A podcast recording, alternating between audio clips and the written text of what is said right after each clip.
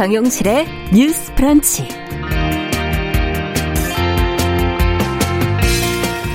안녕하십니까, 정용실입니다. 코로나19에 최근에는 집중호우까지, 휴가철이라는 말이 참 무색하지요.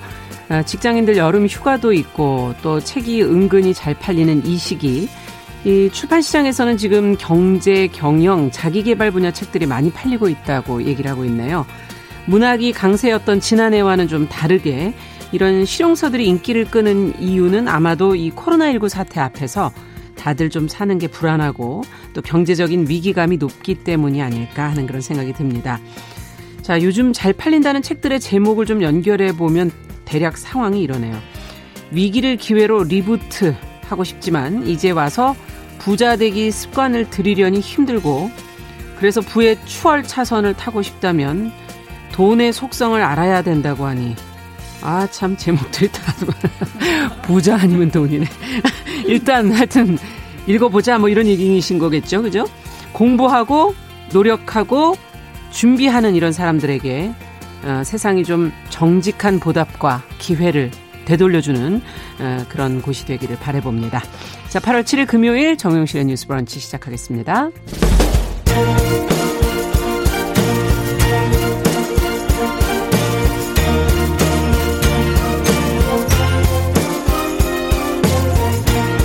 여성의 감수성으로 세상을 봅니다. KBS 1라디오 정용실의 뉴스 브런치. 여러분의 의견을 기다립니다. 문자는 샵 9730으로 보내주세요. 짧은 문자 50원, 긴 문자 100원이 부과됩니다. KBS 모바일 콩, 유튜브를 통해서도 무료로 참여하실 수 있습니다. 네, 정용실의 뉴스 브런치는 항상 여러분들과 함께 프로그램 만들어가고 있습니다. 오늘도 비가 좀 계속 올 수 있다는 소식들이 지금 이어지고 있어서 비 피해 상황이나 교통 상황, 주변에 벌어지고 있는 게 있다면 저희에게 공유해 주시면 같이 좀 나눠서 알게 해드리도록 하겠습니다. 참여를 좀 부탁드립니다. 자, 그럼 오늘도 뉴스픽으로 시작을 해보죠. 더 공감 여성정치연구소의 송문희 박사님, 안녕하세요. 네, 안녕하세요. 전혜원 사평론가, 안녕하십니까? 네, 안녕하세요. 자, 오늘 첫 소식은 지금 통일부가 $10,000,000 규모의 대북 지원을 결정했다는 지금 보도가 나왔는데, 그러면서 또 황강댐 방류에 대해서는 유감을 표명을 했어요. 대북과 관련된, 북한과 관련된 내용을 좀 종합해서 저희가 정리해서 들어볼까요? 전혜연 평론가께서 좀 해주시겠습니까? 예, 우리 세 개 키워드를 한번 나눠서 쉽게 좀 접근을 해보겠습니다. 첫 번째, 우리가 주목할 열쇠말은 남북협력기금과 세계 식량 계획입니다. 네. 북한에 무언가 지원을 하려면 일단은 돈이 있어야겠죠. 그렇죠. 그리고 직접적으로 현금을 주는 방식은 사실 가능하지 않기 때문에 네. 어떤 방식이 될지도 관심이 모이고 있는데요. 일단 예산은 우리나라는 남북교류협력기금이 있습니다. 그래서 기금을 통해서 한 $10,000,000, 한 119억에서 120억 사이인데요. 이 정도 지원이 되는데 현금을 직접 북한에 주는 방식이 아니라 세계 식량 계획을 통해서 우리 정부가 일정 부분 공여를 하면 그쪽에서 일종의 뭐 옥수수라든가 뭐 콩이라든가 이런 긴급한 식품이라든가 여러 가지 구호와 관련된 것이 갈 예정입니다. 네. WFP 세계 식량 계획의 요청에 따라서 이번 지원이 결정이 됐었는데요. 본래 이게 지난 6월에 좀 추진이 되려고 했었어요. 그런데 유엔에 대사건이 있었었죠. 남북 연락 사무소를 북한이 폭파해서 남북 관계가 굉장히 경색이 됐었습니다. 그래서 사실상 그때는 되지 못했고 네. 이번에 이인영 통일부 장관이 취임하면서 처음으로 결정한 대북 인도 지원 사업이 바로 이 사업입니다. 그래서 네. 어떻게 지원이 될지 관심이 모아지고 있고요. 두 번째, 제가 강조했듯이 지금 이인영 장관 취임 후에 첫 대북 인도 지원 결정인데 이 장관이 이런 표현을 했습니다. 먹는 것, 아픈 것, 죽기 전에 보고 싶은 것을 인도협력의 최우선 추진 과제로 꼽았는데요. 네, 이건 저의 해석입니다. 아픈 거. 죽기 네. 전에 보고 싶은 것. 제 생각에 이제 먹는 것이라는 것은 우리가 남북관계가 경색이 됐을 때도 일부분 식량이라든가 이런 부분은 지원을 한 바가 있습니다. 네. 그거는 뭐 보수 정권이든 진보 정권이든 인도적 차원의 식량 지원 일부분 한 적이 있거든요. 아마 그런 것으로 해석이 되고요. 아픈 것이라는 것은 사실 지금 코로나19로 북한도 여러 가지 조치를 그렇죠. 취한다는 얘기가 나오고 있잖아요. 네. 그래서 의료라든가 보건 분야 협력을 시사하는 것이 아닐까 해석이 되고요. 세 번째가 죽기 전에 보고 싶은 싶은 것인데 이산가족 상봉 아니겠습니까? 예, 아마 그런 것이라고 네. 지금 해석이 됩니다. 그래서 인도협력에 대해서 지금 통일부가 계속 강조하고 있는데요. 앞으로 또 어떤 것이 지원될지 관심이 모아지고 있고요. 자, 마지막 키워드 나갑니다. 임진강 상류의 황강댐 숨은 개방, 이것을 뽑았는데요. 네.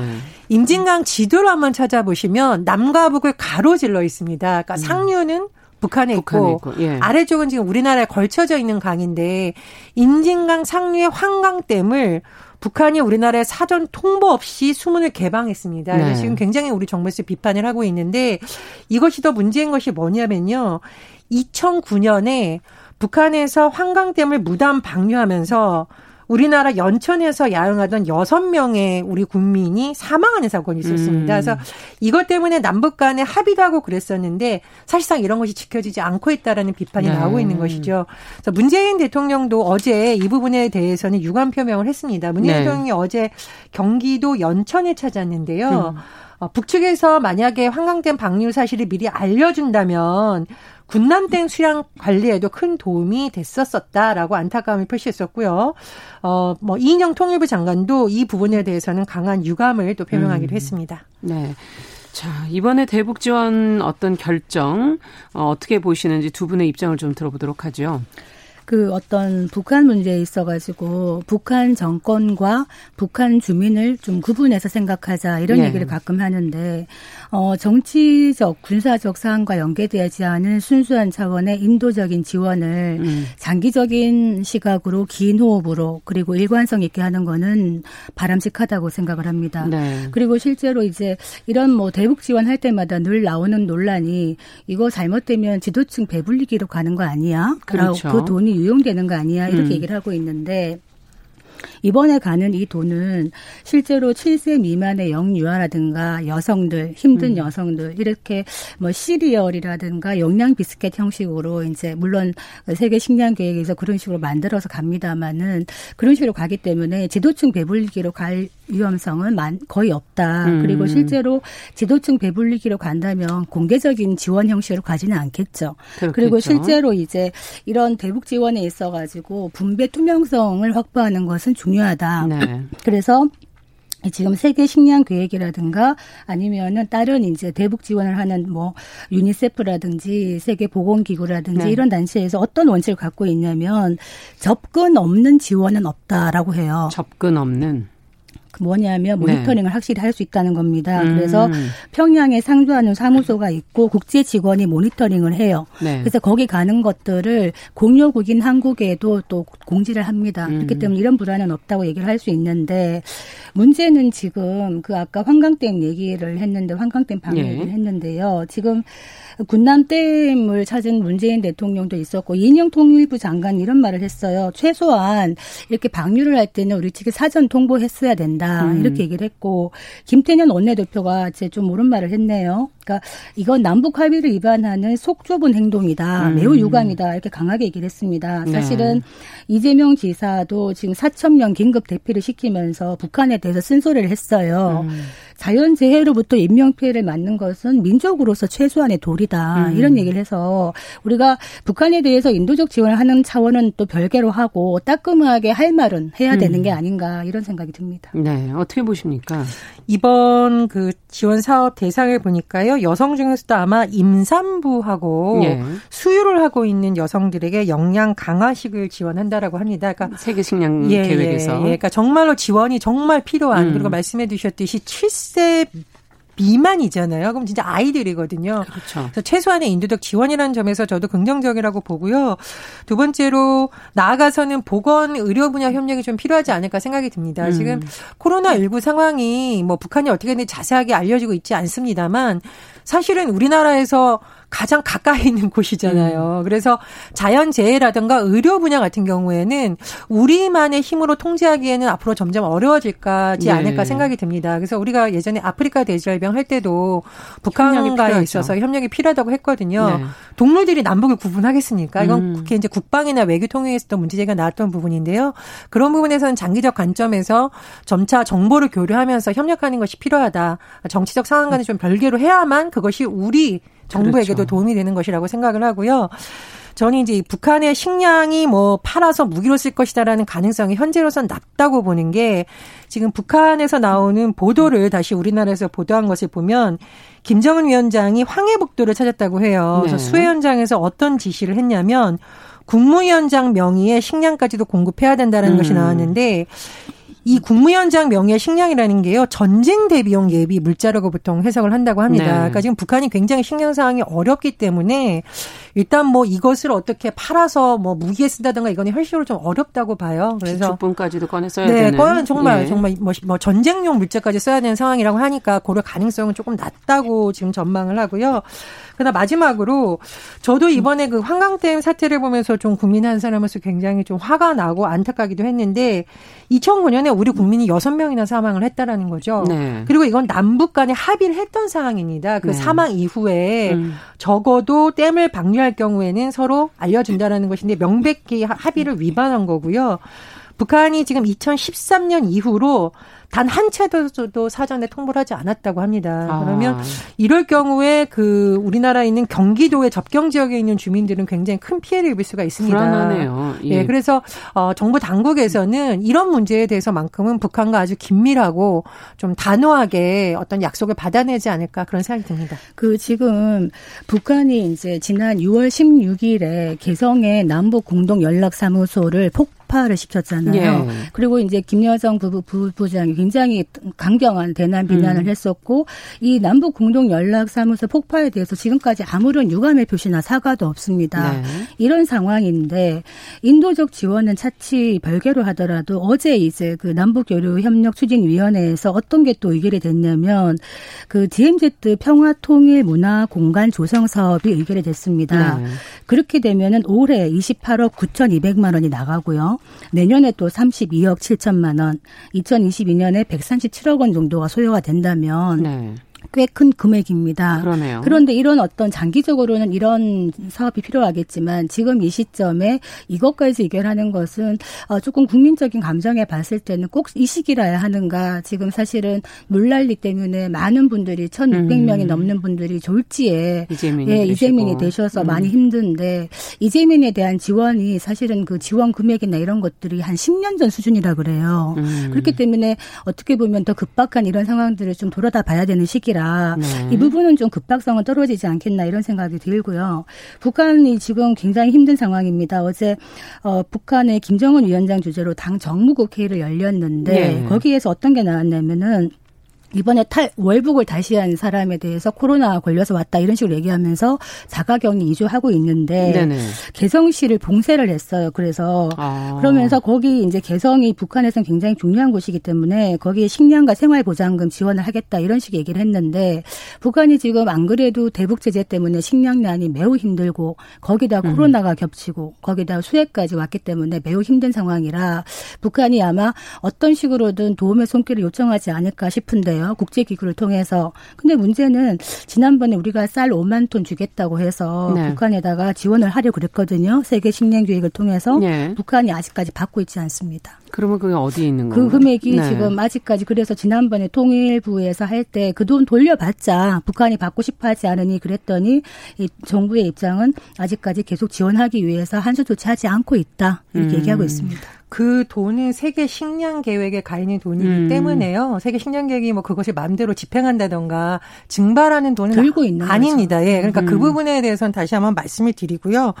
또 하나 말씀하신 부분에서 저는 조금 생각이 다른 부분이 있는데, 사실 남북 관계에 있어서 어떤 예산이 들거나 기금을 활용하는 사업이 나올 때마다 우리 국민도 어려운데 우리도 바꾸는 아이들이 있는데 이렇게 말씀을 많이 하십니다. 그래서 일부분 타당성이 있는데 사실 그렇게 접근하다 보면은 남북 교류 협력 사업은 계속 후순위 로 밀려야 됩니다. 그래서 이인영 장관이 아마 긴 호흡이라고 강조한 부분은 결국은 우리가 남북 교류를 해서 우리도 얻어낼 것이 있는데 지금 당장 북한에 왜 그런 걸 해주냐라고 접근하면은 남북 교류가 굉장히 어렵다는 거죠. 그래서 그런 부분을 좀 짚어야 된다고 생각을 하고요. 예전 정부에서도 보면은 남북 교류 협력 기금은 그 목적에 맞게 써야 됩니다. 그런데 남북 관계가 경색이 되면 이것이 쓰이지 않는데요. 그렇다고 이 기금을 다른 쪽으로 전환하는 것도 사실 법적인 논란이 되거나 그런 부분이 있어요. 그래서 국회에서 좀 논란이 있는데, 저는 남북관계는 좀 긴 장기적 안목에서 국내 우리 국민들을 돌보는 것도 매우 중요합니다만 또 일정 부분 쭉 장기적 비전을 보고 실천해야 될 과제도 있다고 생각을 합니다. 그렇죠. 그런 의견 말씀을 드립니다. 그 남북협력기금이 사실 제가 구체적인 금액이 지금 생각이 안 나는데요. 남북협력기금이 굉장히 그 막대한 금액을 갖고 있어요. 네. 그래서 사실은 전용이 안 되기 때문에 써야 되는 문제는 있지만은 장기적으로 북한과의 평화통일 공간을 조성하는 것 저는 뭐 찬성입니다만 이런 것들도 시기에 좀 맞게 해야 된다 이런 말씀을 드린 것이고요. 그래서 뭐 국내에 있는 사람들을 잘 돌보지 못하면서 북한이 하느냐 이런 측면의 말씀은 아니었고 어떤 국민적인 감정이나 지금의 시기적인 측면에서 북한이 한국에 대해서 한국 정부의 그동안의 노력에 대해서 전혀 호응하지 않고 있는 이런 상황에서 한국 정부가 계속 평화만 얘기한다는 이런 느낌도 가질 수가 있기 때문에 이런 부분에 대한 속도는 좀 조절할 필요가 있지 않겠나 이런 생각을 하는 겁니다. 그런데 이게 평화 통일이라는 게 북한만을 위하냐는 것이죠. 예를 들면 우리나라 접경지역 네. 제가 늘 강조하는 강원도에서는 평화지역 이것이 사실 우리 국민들과 우리 군 장병을 위해서도 굉장히 필요한 거고요. 그리고 우리나라가 뭐 군비를 많이 감축했다고는 하지만 그런 뉴스 매일 나오잖아요. 남북관계 특성 때문에 사고 싶지도 않은 그것도 다른 나라에서 쓰던 무기사라는 압박받는 그런 문제라든가 남북관계가 경색이 되면서 관련된 기업들이 타격을 입는다든가 이런 현상도 있거든요. 그래서 박사님 말씀대로 일리가 있습니다만 이 결국은 평화라는 것이 우리 경제라는 것이 주장에도 사실은 일리가 있습니다. 그래서 저는 그런 부분도 또 말씀을 드립니다. 네. 자, 저희가 이제 다음 뉴스로 또 좀 가보도록 하죠. 그 더불어민주당의 이광재 의원이 어제 SNS에 사과문을 올렸다는 보도가 나왔어요. 무슨 내용인지 어떤 상황에서 나온 것인지 송문희 박사님께서 관련 내용을 좀 정리해 주시겠어요? 예, 이광재 의원이 네. 그 절름발이라는 표현을 했습니다. 여기에 대해서 사과를 한 것인데요. 네. 그 경제부총리가 이제 금융 부분을 확실하게 알지 못한다. 그러면 정책 수단이 절름발이가 될 수 없다라고 얘기를 한 겁니다. 네. 거기에 대해서 이제 정의당의 기재위 소속이었던 장혜영 의원이 뭐라고 말을 했냐면 질의 시간에 절름발이라는 용어는 명백하게 장애를 비하하는 표현이다. 아. 그래서 이런 소수자를 비하하는 표현들을 조심해서 사용해라 이렇게 얘기를 했고. 네. 전국 장애인 차별 철폐 연대에서도 21대 국회도 장애인 혐오 표현을 즉각 멈춰라 이런 식으로 얘기를 하고 있는데 이런 장애인에 대한 혐오나 배제 표현이 국회에서도 계속적으로 일어나고 있다는 것이 가장 큰 문제가 되겠죠. 네. 지금 이강재 의원 전에도 계속적으로 이런 얘기들이 나오고 있었기 때문에 좀 심각한 수준이다 이렇게 보여집니다. 네. 자, 장애인식 개선에 대한 공감대가 예전보다 좀 높아졌다는 생각은 들었는데 근데 아직도 이런 표현들이 조금 쓰이고 있다고 그러니까 좀 씁쓸하기도 하고 자 어떻게 우리의 인식이 달라져야 될 텐데 어떻게 보십니까? 지난해 연말 저희가 소식을 한번 전해드렸었는데요. 국가인권위에서 정치인들의 혐오 표현을 재발할 수 있는 대책이 필요하다라고 국회의장에게 직접 건의를 네. 한 적이 있습니다. 왜냐하면 너무 이런 표현이 나오다 보니 장애인 단체에서도 문제 제기를 했지만 인권위 차원에서 보기에도 이건 문제가 있는 거죠. 더군다나 정치인은 굉장히 막강한 영향력을 행사하고 있는 사람들이기 때문에. 그리고 항상 보도가 나오죠. 그렇죠. 오히려 더 인권 존중의 가치를 세워야 될 집단이라는 겁니다. 그런데 상대방을 공격할 때 왜 굳이 장애인을 들어서 비하 표현을 하냐. 굉장히 문제가 있다고 지적을 한 바가 있는데 여전히 좀 잘 고쳐지지 않는 것 같아서 좀 안타깝고요. 저는 정치인들이 선거 앞두고 사실 선거법 교육이라든가 뭐 네. 효과적인 선거 전략 이런 세미나 굉장히 많이 합니다. 이제 국회 가보면 당 차원에서 하기도 하고 지역위원회 차원에서 하기도 하고요. 또 의원들이 아마 개인적으로도 그런 부분에 대한 자문을 받는 걸로 알고 있어요. 네. 그런데 정말 정작 인권 감수성이라든가 우리가 어떤 성인지 감수성, 성희롱 예방 교육은 잘 안 되는 것 같아서 좀 매우 안타깝습니다. 네. 사실은요. 일반 행정직 공무원들은 이런 부분을 거의 의무교육으로 받게 되어 있습니다. 그래서 출석 체크 막 하고 그래요. 그리고 어떤 곳에서는 승진할 때 이런 교육 받았는지 또 부서 평가할 때 네. 이런 교육 받았는지 기준을 세워서 채점하는 것도 있거든요. 그런데 정치인들에 대해서는 이런 게 잘 없습니다. 그래서 민주당에서 앞으로 대선 후보들에게는 이런 거를 뭐 거의 강제적으로 교육을 시켜야 된다 이런 얘기도 나왔다고 하는데 저는 동감을 하고요. 네. 국가의 어떤 법을 만드는 집단에서부터 인권이라든가 성인지 감수성에 대한 교육을 지금부터 좀 적극적으로 받아서 몰라서 그랬다 이런 말 할 것이 아니라 오히려 더 잘 알아서 그 인권 수준에 맞는 법을 개정하는 데 오히려 앞장서야 된다고 생각을 합니다. 그 어떻게 보면은 이광재 의원처럼 오랫동안 정치하고 가장 이런 멘트에 좀 민감한 분도 이런 얘기를 자연스럽게 한다는 거는 아까 말했듯이 우리 사회에 이런 표현들이 얼마나 깊이 뿌리 박혔는가, 이런 인식이 물론 제대로 교육받는 것이 첫 출발이겠습니다. 네. 그런데 문제는 이 장애인에 대한 차별이라는 거를 별 생각 없이 말을 한다는 거예요. 이거는 여야가 따로 없는 것 같아요. 지난 1월에도 이제 미래통합당 주호영 의원이 정세균 당시 국무총리 후보자에게 네. 어떻게 말을 했냐, 절름발이 총리라는 얘기를 했거든요. 이 정말 그 절름발이라는 이 장애를 갖고 계신 분들은 이런 말이 늘 나오는 거에 대해서 고통을 받을 수밖에 그렇죠. 없는 거예요. 그래서 이해찬 대표도 얼마 전에 그런 말을 했었죠. 뭐 선천적 장애인, 후천적 장애인 나누면서 선천적 장애인이 의지가 약하다 이런 취지의 발언을 해서 문매를 맞았습니다. 네. 그랬더니 그 문매를 또 하는 그 또 미래통합당 대변인이 논평을 하면서 이해찬 대표를 사과해라, 석고대죄해라 이런 식으로 얘기를 하면서 또 어떻게 말을 했냐. 비뚤어진 마음과 그릇된 생각을 가진 사람이야말로 장애인이다. 이렇게 또 말을 해서 어떻게 보면은 장애인과 그 장애인 당사자와 예. 가족들을 두 번 상처 주는. 그러네요. 저는 뭐 제 개인적으로 저희 집안에도 장애인이 있다 보니 제가 이 장애인 문제에 대해서 특히나 조금 더 많은 관심과 활동을 하고 있습니다만, 이렇게 뿌리 깊이 놓인 어떤 장애인에 대한 차별 이런 것들은 단순간에 어떤 교육으로 되는 것은 아니고 정말 인권적인 차원에서 교육이 필요하다. 장애인에 대해서 절름발이, 꿀먹은 벙어리, 눈뜬, 눈먼 이런 식의 네. 이야기는 굉장한 상처가 될 수 있다. 또 하나 덧붙이고 싶은 것이, 표현도 물론 중요합니다만 실제적으로 장애인들이 지금 코로나19 상황에서 많은 고통을 받고 있습니다. 네. 일반인도 물론 힘듭니다만은 이 장애인들은 대면 접촉을 통한 서비스를 많이 받아야 되고 돌봄을 필요하죠. 받아야 되는데 여기에서 지금 많이 소외되고 있기 때문에 이런 부분도 우리가 같이 들여다봐야 되지 않겠나 생각이 됩니다. 저는 그 중진 의원에게 초선의 장혜영 의원이 따끔하게 한마디 한 거 보면서 아, 젊은 정치인들이 이래서 들어가야 된다. 사실 그러네요. 이런 생각도 했습니다. 네. 요즘 국회에서의 문화에 있어서 우리가 인식하지 못했던 성인지 감수성이라든가 혐오 문제에 대해서 탁 발언을 하는 거 보면 젊은 초선 여성 정치인들 정말 응원해 주고 싶고요. 또 하나, 미디어의 역할 굉장히 중요하다 한마디 덧붙이고 싶습니다. 올해 초에요.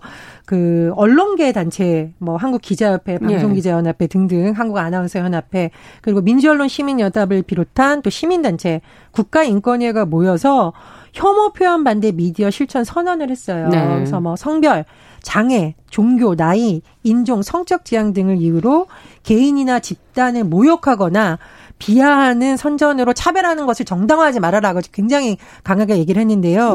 7개의 실천 공약 중에서 제가 4번째에 굉장히 주목을 했습니다. 언론이 어떤 역할을 해야 되냐면 정치인과 고위공무원, 종교 지도자를 비롯해서 사회적 영향력이 큰 사람이 하는 혐오 표현은 더욱 엄격하게 비판적으로 바라보겠다는 겁니다. 네. 그러니까 이런 분들의 영향력이 더 크기 때문에 더 큰 비판을 받을 수 있다라는 거죠. 그래서 제가 언론인 출신이라서 우리 언론도 이런 문제 다룰 때 조심해야 된다고 보고요. 그렇죠. 저도 이번 아이템을 다루면서 좀 공부를 많이 하게 됐습니다. 네. 그 장혜영 의원 같은 경우에 제가 늘 공감하는 것이 사실 겪어보지 않으면 모른다 이런 얘기를 많이 하는 것이, 그 동생이 장애를 갖고 있기 때문에 그런 과정을 통해서 많은 생각을 하게 된 것이라 그래서 장애인 당사자나 장애인 가족들이 더 많이 진출을 해서 이런 법들도 만들어 나가야 된다 생각을 하는데요. 그러네요.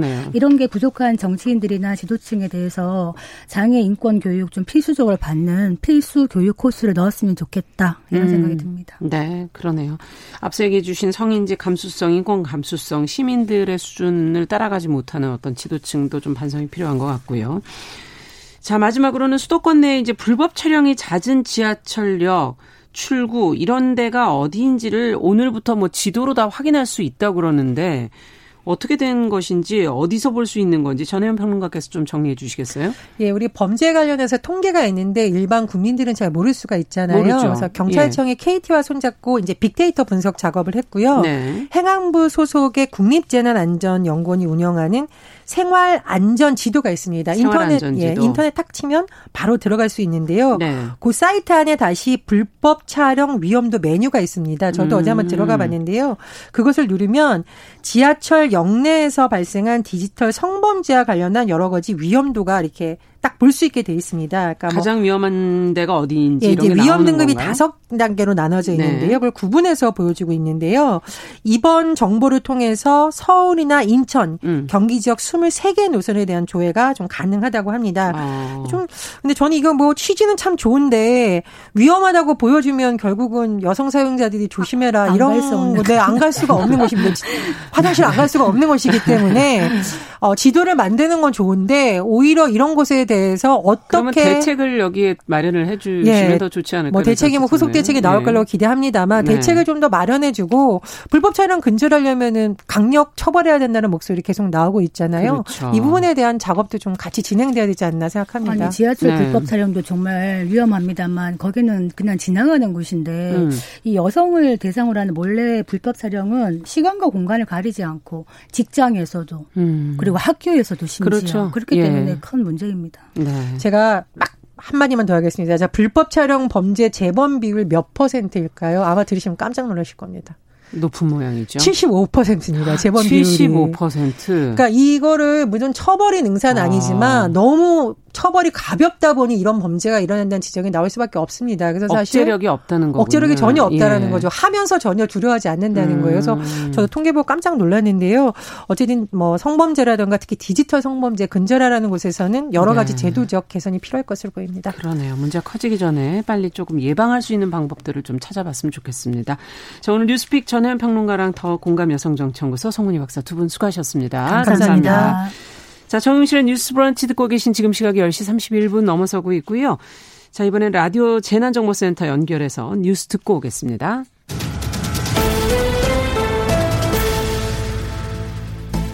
라디오 재난정보센터에 들어온 이 시각 주요 뉴스입니다. 전국의 호우특보는 모두 해제됐지만 금요일인 오늘 다시 많은 비가 내리기 시작하겠습니다. 내일까지 예상 강우량은 경기 남부와 강원 영서 남부, 충청과 전북, 경북 지역은 100에서 200mm, 많은 곳은 300mm를 넘는 곳이 있겠습니다. 중앙재난안전대책본부는 오늘 오전 6시 기준 이번 호우 사망자는 모두 17명, 실종자는 10명으로 늘었다고 밝혔습니다. 춘천 의암호 선박사고의 경우 일단 순환사고로 분류돼 호우 인명피해로 포함되지 않았습니다. 이재민은 1,447세대 2,500여 명입니다. 피해시설 6천여 곳 가운데 4천여 곳, 66.3% 정도에서 현재 응급 복구가 끝났습니다. 정세균 국무총리는 춘천 의암호 선박사고와 관련해 어처구니없는 사고가 벌어진 것에 대해 실종자 가족과 국민들께 대단히 송구하다며 다시는 이런 일이 재발하지 않도록 사고의 원인을 철저히 분석해서 확실한 대책을 마련해야겠다고 밝혔습니다. 김용범 기획재정부 1차관은 집중호우로 피해를 본 농가가 재해복구비와 재해보험금 등 각종 지원을 신속히 받을 수 있도록 하겠다고 밝혔습니다.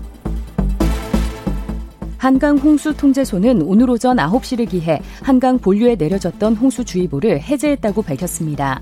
어제 오전 11시에 주의보가 발령된 지 22시간 만입니다. 서울 한강 잠수교 수위가 오늘 오전 9시 반 기준 9.47m를 기록하며 엿새째 차량 통제가 계속되고 있습니다. 한강공원 11곳에 대한 진입도 통제하고 있습니다. 아울러 서울 시내 하천 43곳 가운데 시민들이 통행할 수 있는 도림천과 청계천 등 18곳도 모두 출입이 전면 금지됐습니다. 지금까지 라디오 재난정보센터 조진주였습니다. 네, 라디오 재난정보센터 뉴스를 듣다 보니 통제구역이 지금 많다는 얘기를 해주시네요. 이 시각 그렇다면 어떻게 상황을 판단하셔야 될지 저희 교통정보센터 연결해서 자세히 살펴보겠습니다. 김은아 씨 연결합니다. 네, 현재 서울 시내 교통통제가 되는 곳은 모두 4군데입니다. 잠수교통제가 엿새째 계속되고 있고요. 올림픽대로는 염창나들목에서 동작대교까지 양방면이 전면 통제되고 있습니다. 또 여의 상하류나들목 진출입로 통제도 계속되고 있고요. 노들길은 서울교에서 한강대교까지 양방향 모두 통행이 불가능합니다. 그럼 강변북로 상황은 어떤지 궁금하시죠? 통제는 오늘 오전 8시 40분쯤 풀렸고요. 지금은 교통량이 많아서 구리 쪽은 가양대교에서 동작대교 쪽으로 정체고요. 일산 방향은 동호대교에서 양화대교, 가양대교에서 작업을 하는 방화대교 쪽으로 밀리고 있습니다. 동부간선도로와 내부순환도로는 아침 6시부터 통행이 재개가 됐습니다. 고속도로는 토사나 침수 등으로 통제되는 곳은 없고요. 정체 구간도 많지는 않은데요. 지금 충청 이남 지역 곳곳으로는 비가 많이 오고 있으니까요. 교통안전에 각별히 유의를 하셔야겠습니다. KBS 교통정보센터였습니다.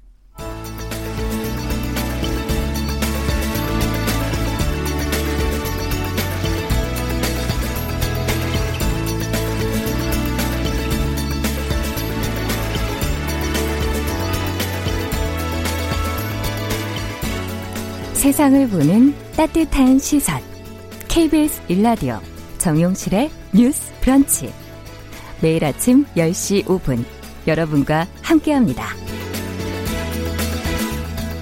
네, 정용실의 뉴스 브런치 듣고 계신 지금 시각 10시 36분 향해 가고 있습니다. 자, 금요일을 기다리시는 분들이 계세요. 항상 다양한 분야의 여성들을 모셔서 이야기 들어보는 금요 초대석이 있기 때문이죠. 자, 100세 시대, 고령화 시대로 이제 접어들면 직업을 하나만 가지고 한 직장, 평생 직장 이런 표현을 쓰기가 참 어려워진다고들 얘기하세요. 이런 면에서 전문성을 살려서 좀 더 자유롭게 활동할 수 있는 그 프리랜서. 뭐 어찌 보면 참 미래지향적인 그런 노동 형태가 아닌가, 이런 저는 그런 생각도 해본 적이 있는데, 자, 자유로움과 미래지향성이라는 겉에 보여지는 것 그 이면에 이 노동자성을 띠면서도 저임금, 또 불안전성, 또 사회복지 어떤 사각지대에 놓여 있다는 그런 불리함, 이런 것도 있다는 걸 또 잊어서는 안 될 것 같습니다. 자, 코로나19 사태 이후에 이들의 삶이 흔들리는 이유도 거기 있지 않을까. 오늘 그래서 프리랜서를 대표해서 프리랜서를 위한 매거진이죠. Free Not Free. 이다혜 편집장이 오늘 자리해 주셨습니다. 자세한 이야기 좀 들어보겠습니다. 반갑습니다. 네, 안녕하세요. 반갑습니다. 제목이 Free Not Free. 네네. 안 프리하다는 얘기인가요? 아, 네. 제가 원래 이 매거진 만들기 전에 네. 브런치라는 플랫폼에서 이 이제 프리랜서로 살아남기 글을 썼는데 네. 그때 제가 URL을 Free Not Free라고 무의식적으로 했더라고요. 네, 그렇게 느꼈던 것 같아요. 자유로울 줄 알았는데 생각보다 자유롭지 않은 게 많다. 네. 자, 이런 프리랜서 삶에 대해서는 나도 할 말이 있다. 오늘 굉장히 금요 초대석의 필수 인력으로 오늘 자리해 주셨어요. 남정미 씨 어서 오세요. 안녕하세요. 태어나자마자 사회생활 처음 발을 내디딜 때부터 야생에서 프리랜서로 생활해온 순종 프리랜서, 진골 프리랜서 안녕하세요. 코미디하는 남정미입니다. 오늘 유난히 소개가 기네요. 할 말이 좀 너무 많았나 봐요. 할 말이 너무 많아요. 예, 예. 제 소개로도 만족하지 못하고. 맞아요. 프리랜서는 이렇게 네. 기습적으로 치고 내가 뭘 재간을 부리는지를 꼭 설명을 해야 됩니다. 존재감을 내야 되나요? 맞습니다. 자, 그러면 네. 어떻게 보셨어요? 그 잡지는? 예. 프리 낫 프리. 아, 정말 책이요. 근데 생각보다 네. 너무 두껍고 정성껏 네. 만들어서 깜짝 놀랐어요. 네. 이다혜 편집장 이거 네. 편집장이니까 혼자 다 편집하신 걸 거고 예. 밑에 예. 직원은 없습니다. 그러니까 이거 혼자 이거 만드신다는 거예요? 네, 편집장이자 그러면 에디터이자 뭐, 기자이자 네, 발행인이자 인터뷰어이자 인터뷰이자 네, 포장 알바이자 역시 프리랜서가 네. 와 진짜 대단하시네요. 네. 영역 없는 프리. 네, 그렇죠. 와, 정말 이 Free Not Free 저는 이 책 보니까 지금 전 두 권의 책인데 네. 지금까지 두 권 나온 거죠? 네, 2호까지 발행이 됐습니다. 근데 네. 굉장히 토실토실하니 네. 꽉 차 있습니다. 예. 이 책을 보면서 네. 내가 진짜 10수년 전에 프리랜서 시작할 때 이 책이 있었더라면 내가 이 동아줄을 타고 올라가가지고 전국을 호령했을 텐데 난 왜 이렇게 돈을 적게 받고 시작했나 이런 생각을 못 해보셨죠? 네, 그런 것들이 다 담겨 있네요. 맞아요, 예. 맞아요. Free Not Free 어떤 책입니까? Free Not Free는 이제 기본적으로 그 제가 쓰는 말은 지면으로 만나는 느슨한 프리랜서 연대라는 슬로건을 가지고. 네. 콘텐츠를 통해서 우리가 서로 어떻게 살고 있는지 서로 살펴보고 배우고 위로받는 그런 매거진을 좀 지향을 하고 있습니다. 그렇군요. 그러면 이제 프리랜서시니까 이 네. 책을 내셨을 거 아니에요? 네, 맞습니다. 저랑 같은 네. 진골이신가요? 아니 처음부터 직장 생활을 그러면 안 하시고 프리랜서로? 저는 2년 반 정도 직장 생활을 하다가 프리랜서로 일을 시작을 했어요.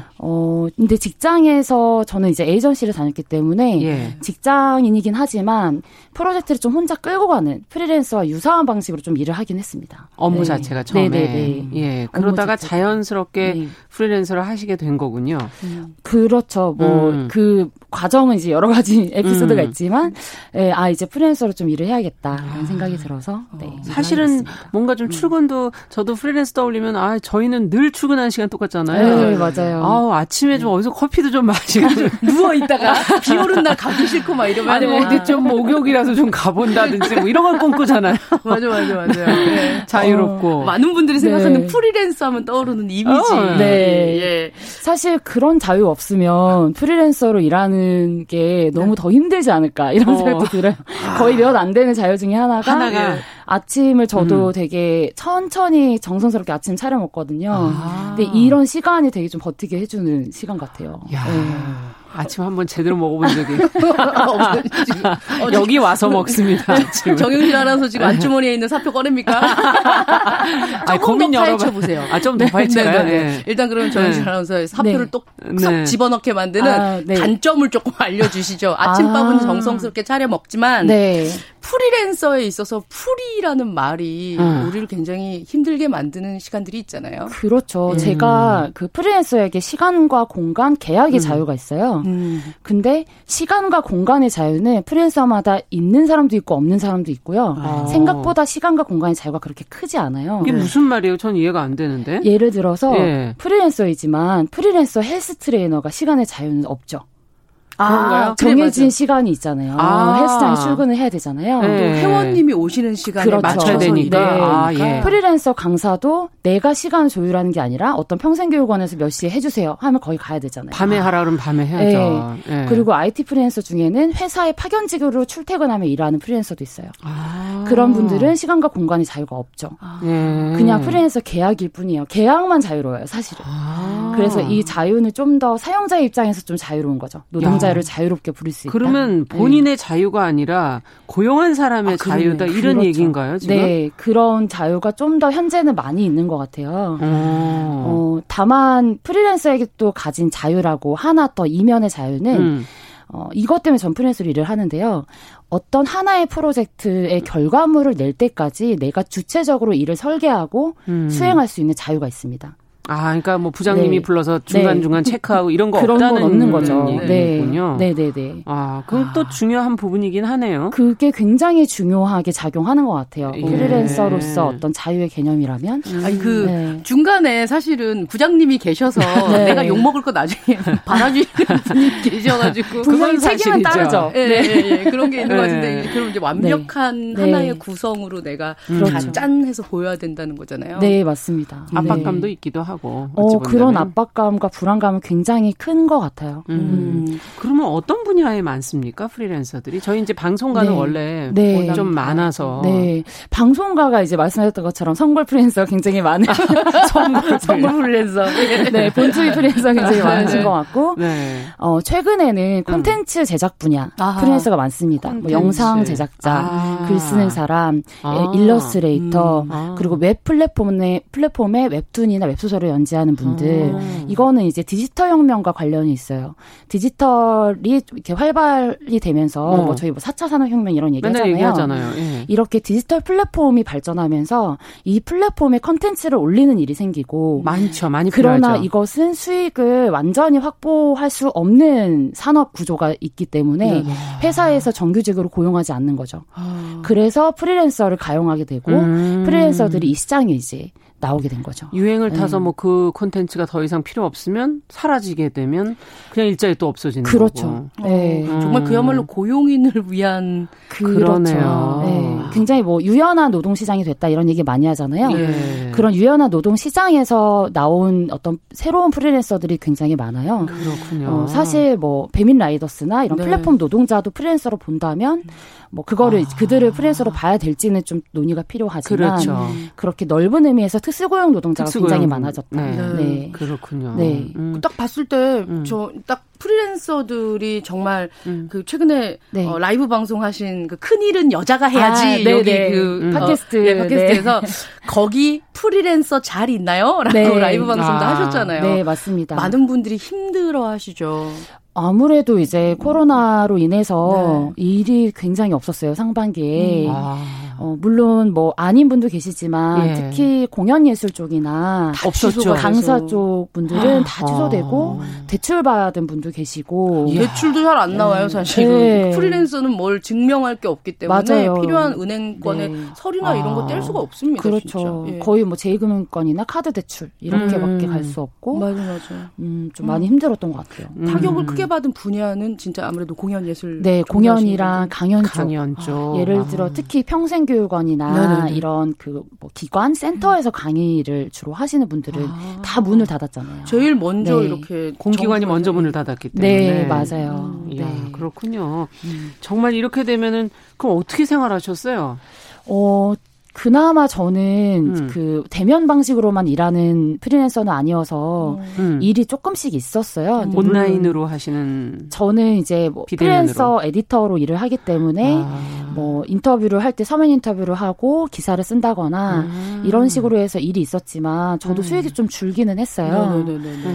근데 뭐 프리랜서는 원래가 힘들기 때문에 네, 제가 그런 얘기 하거든요. 원래가 좀 불안정해서 버는 시점이랑 쓰는 시점 점이 달라야 된다 얘기하거든요. 이건 또 무슨 말일까? 버는 시점과 쓰는 시점. 프리랜서들이 단건 외에 큰 프로젝트를 하게 되면 프로젝트가 끝나고 돈을 받아요. 맞아요. 저도 그래서 거의 연말에 돈이 들어와요. 그럼 내가 오래 쓸 돈을 오래 벌어서 쓰려면 이거는 진짜 손가락 빨아야 되는 거예요. 그래서 올해 버는 돈은 내년에 쓸 돈이라고 생각을 해야 돼요. 아예. 네, 그래서 이제 그렇게 좀 대비를 해야 올해 같은 사태에서 어쨌든 올해 쓸 돈은 있으니까 버틸 수 있는 거죠.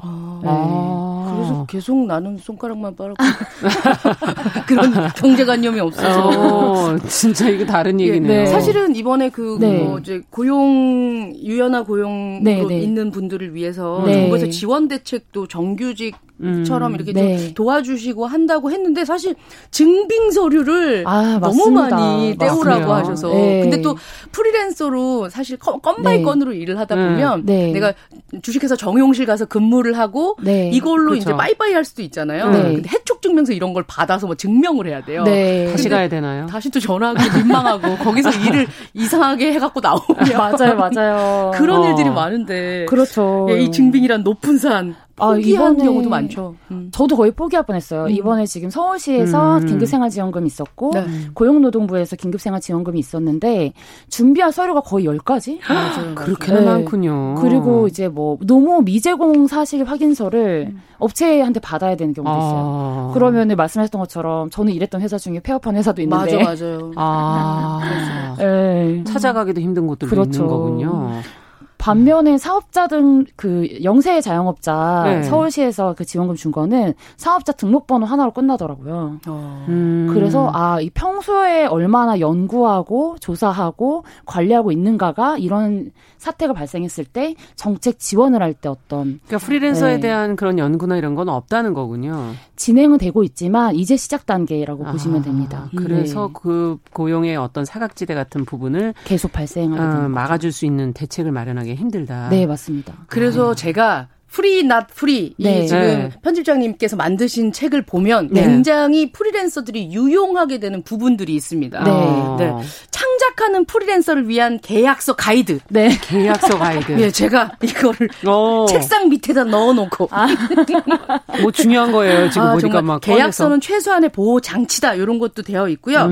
계약 내용의 변경, 뭐 계약의 목적, 구성 요소는 어떤 거인지. 이거 지금 좀 넓은 도하. 하지만한 그런 크기에 빼곡하게 프리랜서들이 지켜야 할 내 밥줄을 어떻게 지키셔야 하는지 적혀 있거든요. 네, 맞아요. 이건 여러 번 안 써보면 모르는 거잖아요. 맞아요. 사실 이걸 읽는다고 해도 다 알긴 어렵지만 그래도 프리랜서로서 불공정 계약이나 내가 힘든 상황을 대비하기 위해서 체크해야 되는 내용들 뭐 예를 들어 과업 내용을 분명하게 뭐 명시한다든지 뭐 지급 일정을 좀 정확하게 얘기한다든지 프로젝트 종료 시점을 명시 안 하는 계약서들이 많아요. 맞아. 종료 시점을. 네, 종료 시점을 명시한다든지 뭐 디자이너는 수정 몇 회까지만 한다 이런 걸 명시한다든지 나를 지킬 수 있는 계약서를 쓰는 방법. 이거는 정말 일 안 해본 사람들은 처음 일할 때는 불공정 계약이 될 가능성이 높네요. 굉장히 높고요. 사실 계약서 안 써주는 것도 있고 돈이 떼기도 하고요. 맞아요. 그렇게 해서 프리 프리랜서들 돈 떼먹고 네. 잘 사시는 분들 많거든요. 아, 맞아. 네, 울분이 네. 묻어나는 네. 네, 한마디 한마디가 그냥 예. 오늘 남정미 씨의 멘트가 아주 한마디 한마디가 진심이시네. 네, 제가 사무쳐 있네요. 프리나 프리 열심히 읽고 네. 있습니다. 조심하세요. 다들. 조심. 진짜 근데 얘기를 나누다 보니까 이 업의 가장 뭐 좋은 점과 나쁜 점, 뭐 힘든 점 이런 걸 같이 생각해 본다면 어려운 것이 네. 불안정하다는 거. 미리 돈도 네. 올해 쓸 돈은 작년에 그러니까 다 마련해야 한다는 그렇죠. 그런 불안전성. 네, 맞습니다. 이게 가장 힘들지 않을까. 사람이 네. 그것까지 다 대비하면서 정말 네. 살질 못하다 보니까 항상 힘든 거 아니겠어요? 네, 마치 네. 그 1800년대에 처음 그 산업사회 노동이 시작했을 때 네. 노동자들이 어떤 최저임금도 없었고 아무런 보호를 받지 못했잖아요. 사실 프리랜서는 지금 그런 상태 같아요. 노동법의 보호를 못 받거든요. 그 뭐 예전에 네. 무슨 군사들한테 소금 주면 그걸 먹고 네. 고마워하면서 네. 기준 근로시간도 없고 맞아. 그러니까 아예 노동법의 보호를 못 받는 노동자라고 보시면 돼요. 사실 또 프리랜서 분류 기준을 보면 대부분이 이제 건강보험을 지역보험은 가입자로 가입했다던가 뭐 이런 식으로 하는 그런 것들이 있는데 네. 프리낫프리에 보면 많은 프리랜서들이 연대를 하고 있으니까 네. 이런 얘기들이나 정보도 많이 얻을 수 있다고 생각이 들어서 굉장히 네. 좋은 잡지라는 생각이 듭니다. 아, 부끄럽네요. 네. 아, 지금 굉장히 그 필요성이 네. 어떤 대목에 있는지를 지금 남정미 씨가 네. 짚어주셨는데 네네. 혼자 있다 보면 사실 그런 연대 아까 네. 느슨한 연대 이런 표현해 네. 주셨는데 그런 게 없다 보니까 네. 불이익을 당해도 어디로 가야 될지 맞아요. 예, 이제 네. 그 역할을 아마 해주시려고 이제 Free Not Free라는 걸 만드신 게 아닐까. 네네. 외로우세요? 혼자 그런 일을 당할 때 특히 더 힘드신 거죠? 뭐 그런 일이 없어도 혼자 네. 일할 때 계속 물어볼 데가 없잖아요. 맞아. 내가 성장하고 있는 건지 잘하고 있는 건지 또 거의 혼자 밥 먹고 맞아. 일하다 보면 밥을 먹어야 되니까 그렇죠. 예. 네. 아. 그래서 여러 가지로 고민이 있는데 좀 동료를 찾게 되는 것 같아요. 맞아. 그래서 그 좀 모여 보셨어요? 그럼 프리나 프리에 이렇게 보시는 구독자분들이랑 뭐 이렇게 네, 좀 모임을 이제 정기적인 건 아니지만 예. 다양하게 좀 모임을 진행하고 작년 연말에는 예. 프리랜서 송년회를 프리랜서 송년회 네, 아 그러셨구나. 몇 분이 어떻게 많이 오셨던가요? 한 40분 정도 오셔서 많이 오셨네요. 네, 거의 새벽 4시까지. 정말 프리하시네. 네, 할 말이 많으시더라고요. 이야, 그동안 쌓였던 네, 그동안 좀 꽁꽁 눌러놨던 네, 공유하고 싶었던 이야기들을 굉장히 많이 공유하시고 네. 고마운 일입니다. 왜냐하면 프리랜서들은 네. 사실 내가 이 일 안 하면 나랑 비슷한 장르에 종사하는 애가 내 일을 가져가기 때문에 밥그릇 싸움이 치열하거든요. 맞아요. 그래서 이거 얼마 받으세요라고 물어보기도 감히 못합니다. 네. 근데 이제 거기 딱 가서 얘기하면 좀 네. 터놓고 얘기할 수가 있겠어요. 네네. 오히려 직업이 아니라 그냥 프리랜서라는 노동 형태로 모이다 보니까 경쟁보다는 좀 연대해야 될 동료의 느낌이 있는 것 같아요. 야, 개별성이 강한 직업이지만 네. 사실은 인간은 역시 모여 살아야 되는 그렇죠. 거군요. 약간. 맞아요. 공동체 네. 좀 필요한 것 같기도 하고 듣다 네, 보니까. 맞아요. 그리고 진짜 요즘은 정말 처음에 정윤실 아나운서도 말씀하셨다시피. 네.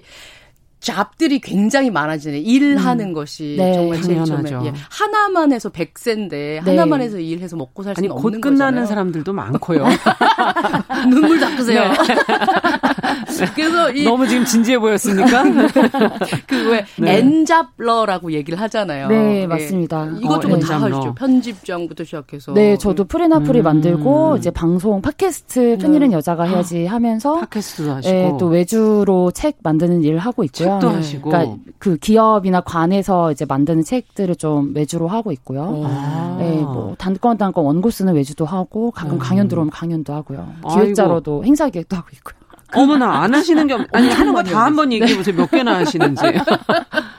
무지하게 많네요. 네. 진짜 어떻게 보면 진짜 이 직업이 어떻게 보면 우리나라 사람들이 거의 다 이제 앞으로는 이렇게 안 하면 이제는 어렵죠? 네, 거의 그렇죠. 요즘 직장인분들도 책 내시고 사이드 잡 하시잖아요. 그렇죠. 맞아. 뭐 돈은 거의 안 되지만 뭐 사이드 그쵸. 잡을 하죠. 네. 돈 안 되는데 처음에는 이거 프리랜서로 내가 이걸 돈화할 수 있을까 하는 그 프리랜서가 전문직이라고 인정받는 경우는 얼마 정도 하면 될까요? 몇 년 정도?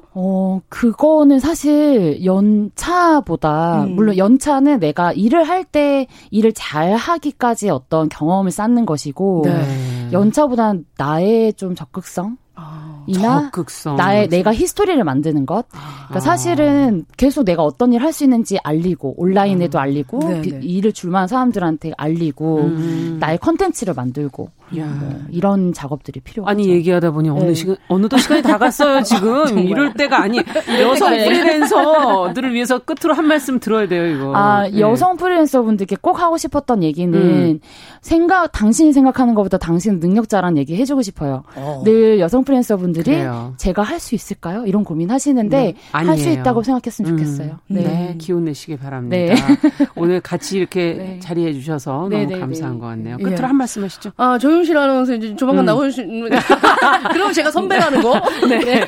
아유 납작 엎드리겠습니다. 네. 프리 나 프리를 보시고 프리랜서로 또 한번 의욕을 불태워 보셨으면 좋겠습니다. 정보도 교류하시고 연대도 만드시고. 네.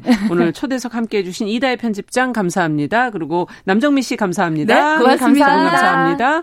자, 끝으로 재난방송 10시 30분 기준으로 부안군, 군산시, 김제시, 완주군, 익산시, 전주시 지역에 호우경보 발효돼 있다는 것 다시 한번 안내 말씀드리면서 금요일 순서 정용실의 뉴스 브런치도 같이 인사드리도록 하겠습니다. 전 다음 주에 뵙겠습니다. 감사합니다.